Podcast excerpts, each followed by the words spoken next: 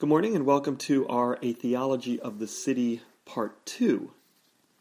Last week we determined that if we are going to have a vision for the city or a ministry in the urban setting, then we had better work out a theology of the city. That is, we need to answer the question what ought we as Christians to believe about the city? So, moving us in that direction, I suggested that we first need to understand the definition of a city, which is harder than one might think. But to that end, I offered this working definition. A city is a densely populated, heterogeneous, and culturally relevant geographical area that exerts influence beyond itself. And it's for all these reasons that I would say we would want to focus ministry, or that the church universal, of course, would want to focus ministry attention to urban areas. A dense population means a lot of people in a small area, a lot of souls, a lot of ears to hear, a lot of people to meet, and access to those people. It's heterogeneous. If you find in it you will find people from many places, with many backgrounds, with many perspectives that can give the truth of Christ richness and scope and relevance. Plus, their heterogeneity of the city is a picture of the diversity and variety that will ultimately characterize God's kingdom. The city is also culturally relevant. When you bring the gospel to cities, you bring it to the arts and to music and to entertainment, to invention and to innovation. And because of the dense population, the diversity, and the cultural relevance, cities spread their influence. And if we can capture the hearts of people in cities, then we have the potential of influencing and extending that influence beyond the boundaries of the city. It can spider out from the city, and we can see the gospel movement grow because of the work we do in the city itself.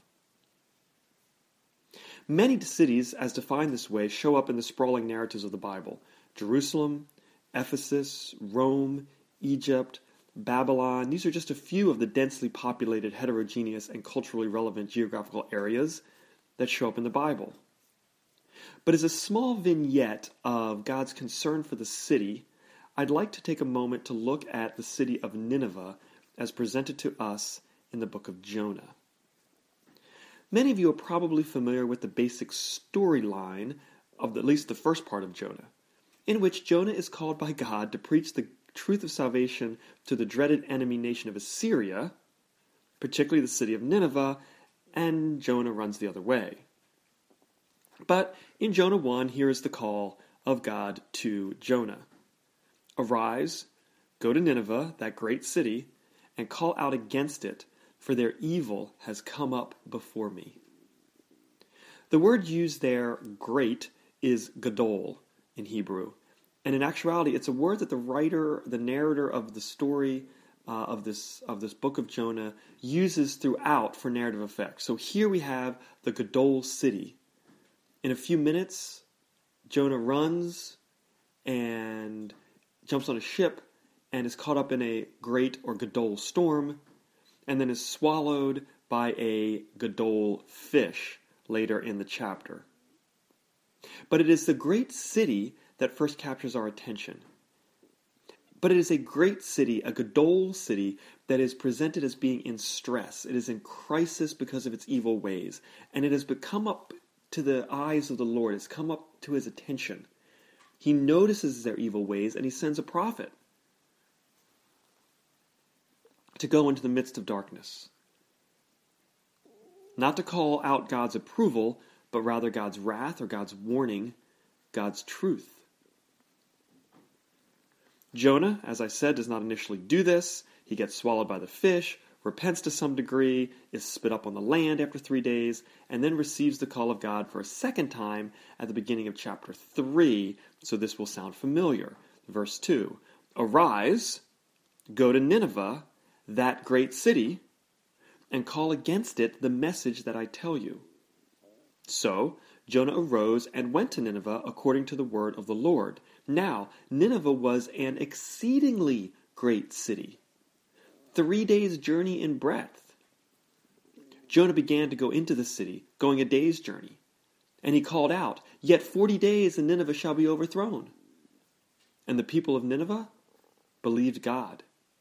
They called for a fast and put on sackcloth from the greatest of them to the least of them. Here we see that not only is Nineveh Gadol, but it is called exceedingly Gadol because of its size. Three days' journey to walk around it, some 60 miles to walk around it. And then Jonah goes and preaches, and they repent. They believe from the most Gadol to the least. And as a result of their repentance, at the end of chapter 3, God says, I will not bring upon them the disaster that I had threatened to. Now, Jonah has an unexpected reaction to this, and we're going to look at that in our meditation next week on a theology of a city. But today I want to jump to the end of chapter 4 to get us one more little insight into the city of Nineveh. Look at the very last verse, verse 11. This is God speaking to Jonah. And should I not pity Nineveh, that great city, in which there are more than 120,000 persons who do not know their right hand from their left? And also much cattle. And also much cattle is a kind of weird way to end the book of the Bible. It's probably the weirdest ending of the book of the Bible to a book of the Bible. But I want you to notice once again that Nineveh is labeled as great, or big, or powerful, or influential, or a meaningful city. Earlier it was due to its geographic size. Now we find its population 120,000 people who do not have moral direction.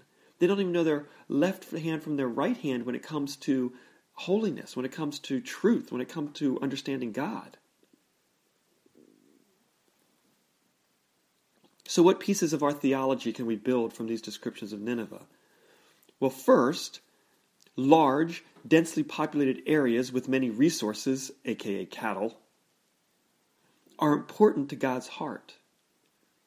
In other words, cities are important to God's heart. Notice that every time Nineveh is mentioned, it is done so with the explicit motivation that Jonah, you should go there because it is great. It is a big place, a resourceful place. It is the kind of city that we've been talking about in our definition. The historian Gwendolyn Leick notes this. She says, Nineveh, with its heterogeneous population of people, from throughout the Assyrian Empire, was one of the most beautiful cities in the Near East, with its gardens, temples, and splendid palaces. It was a great city. It was a Gadol city, but it was a place that was evil and violent and morally confused, and God says, You gotta go there. It has come to my attention. Secondly, in cities, small areas of Christian faithfulness can produce widespread fruitfulness. This is not some kind of guarantee, but rather a hope. It's a hope that because of the relevance of a city, the, heter- the heterogeneity of a city, the dense population of a city, that the work we do, the faithful work we do, can produce a great harvest. Jonah went only one day's journey into the city when mass repentance and mass revival struck. Change occurred because of his work. Just a little ways into the city. And city ministry is going to be like this. We're going to need to take small steps of faithfulness. We've been brave enough to come here. We've been bold enough to follow God's call to be a church in the city. We've made that step. We're here and we're going to take steps of faithfulness with the hope in Jesus that these small steps will create great Gadol faithfulness and healing in our city. Great cities and their needs still come before the eyes of the Lord, and He still sends to them prophets to speak the truth of the gospel. As we pray together in a moment, I think it's worth mentioning that Nineveh has been in the news a lot over the last few years. Modern Nineveh is Mosul, Iraq. And I still think it's a city whose needs and pain and hardship come up before the Lord. So as we pray today, we'll pray not only for our city of Wilmington, but also Nineveh, that the Lord's power and heart and love for, for both of those places would become more and more and more apparent.